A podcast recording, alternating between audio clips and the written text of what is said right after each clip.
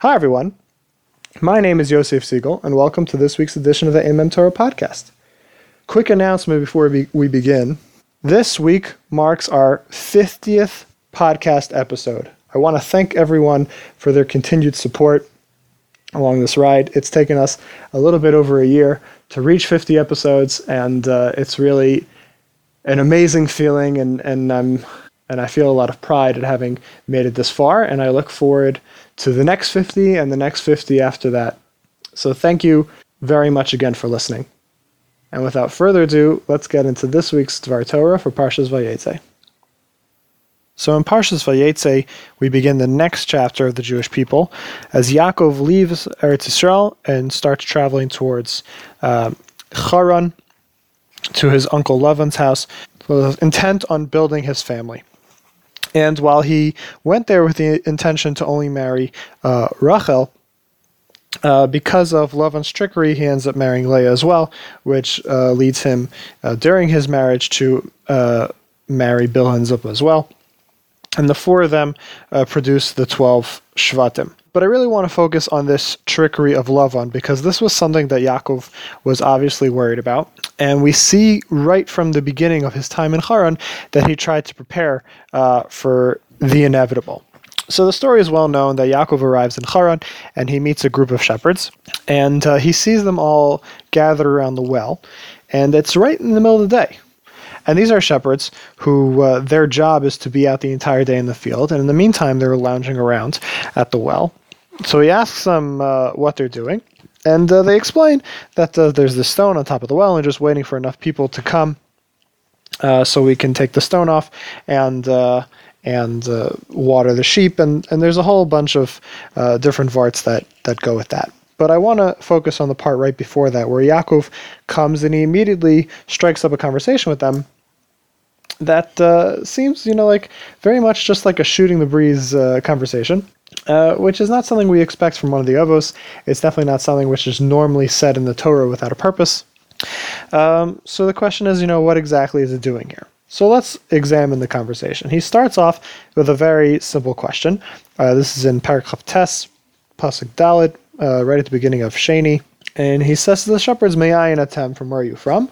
And they say, Mecharan anachnu, we are from Charan. And then he begins to grill them about Lavan. He says, he said to them, Hayidatem es Lavan ben Nachar, do you know Lavan ben Nachar? And they respond. And then in the next pasuk, he says, Hashalom lo, is everything okay with him?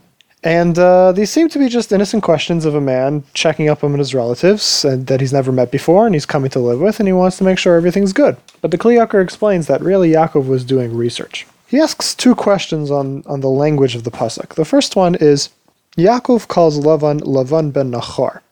Now, Nachor was Lavan's grandfather, and Nachor's son was Besuel, and Besuel's son was Lavan. So the first question is, why is Yaakov referencing the grandfather, Nachor? He should have referenced Lavan ben Besuel, the, uh, Lavan's father.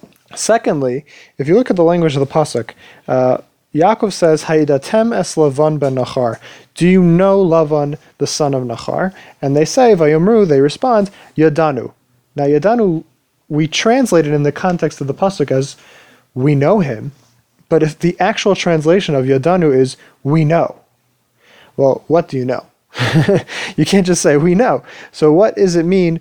What does it mean when the shepherds are responding to Yaakov, Yadanu? So he explains like this. Obviously, Yaakov asked them the first question that Yaakov asked them. Immediately upon seeing them, Yaakov asks them, Where are you from? And they say, We're from Charan. So once Yaakov knows that they're from Lavan's town, he knows they must know who Lavan is. So what's he doing now with the follow-up questions?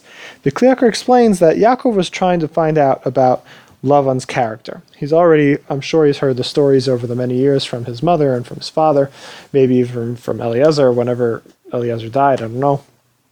But he knows the reputation of Lavan, and he's trying to find out if that is still true. So he asks, is he Lavan ben Nachar? And Chazal tell us that Nachar was a good person, and Besuel was a very bad person. It goes into the uh, uh, of Besuel, which we're not going to get into now, but he was not a good man. So Yaakov wanted to know who is whose path is Lavan following? Is he following the path of Nachor or Besuel? Furthermore, Yaakov's also checking to see if there's any question uh, as to Lavan's lineage, which, when dealing with Besuel, was definitely a very uh, plausible question. So, by referring to Nachar as opposed to just referring to his father, he's making sure, uh, or he's kind of hinting to the shepherds of what he wants to figure out, that he's making sure Lavan was completely part of the family line. So, when the shepherds respond, We know, they're saying, we know he is Lavan ben Nachar. We know that he's both his grandson in terms of his lineage and in terms of his actions. Now, this is where it gets a little sticky because the Kli Yakar doesn't seem to follow up on this, but the obviously obvious thing is that if the shepherds are saying, yeah, yeah, yeah, Lavan is just like Nachar, well, Nachar was a good guy and Lavan wasn't. And I think this is why Yaakov decides to ask another question, which the Kli Yakar explains as well. Yaakov asks, are things well with him? Hashalom lo. Is everything good with him? Charan was mostly made up of Rishaim. And Yaakov knew that any tzaddik who would be living there would be the subject of harassment and ridicule, just like you see uh, Lot in the city of Sdom. When you have a town full of Rishaim, and uh, there's that one goody goody over there, you know, in the corner, everyone's going to be making fun of him and everyone's going to be harassing him. So Yaakov asks, is everything okay with him? Knowing that depending on what the shepherds answer, because these shepherds are most likely Rishaim too, because they come from Charan, based upon their answer, he'll understand how, what's Lavan's character. And the shepherds say, yeah, everything's good with him, to the extent, the pasuk they tell, they tell Yaakov, to the extent that Lavan sends Rachel, his young daughter, by herself to hang out with all these men. She's all alone in the fields with all these men because Lavan's not worried about her. That's how good things are between Lavan and the people of Charan.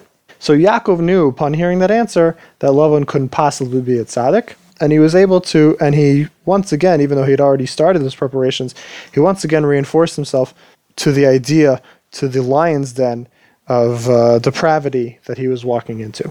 Now, this was just one of the preparations that Yaakov made to protect himself from the trickery and lies of Lavan, Lavan Harami.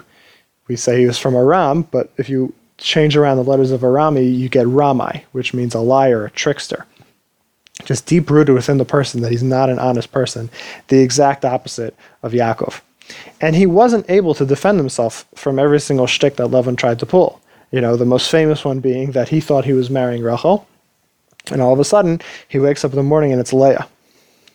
But ultimately, Yaakov was successful in the most important aspect, even though he spent 20 years in the house of Lavan, growing a large family, becoming a very wealthy man after arriving there with nothing, he and his family were not affected in the slightest by the bad influence of Lavan and Lavan's family in the surrounding town.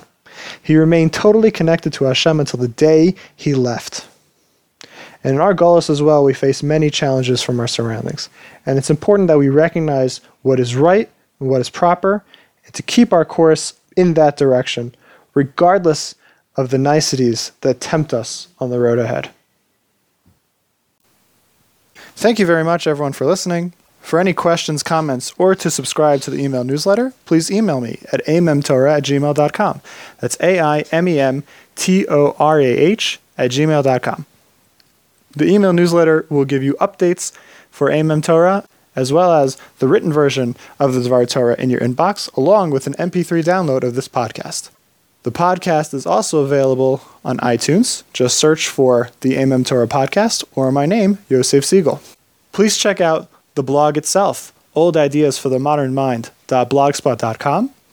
where you can get the written version of this week's Dvar Torah, as well as the archived versions of the previous eight years of Aimem Torah Divrei Torah. Please check out my website, hashkafahandbook.com, where this podcast is hosted, and learn more about my book, Reality Check, a Handbook of Hashkafa. And finally, please check us out on social media. We're on Facebook at facebook.com slash aimemtorah and on Twitter, Twitter handle at aimemtorah. That's A-I-M-E-M-T-O-R-A-H. Thank you very much, everyone, for listening, and have a great Shabbos.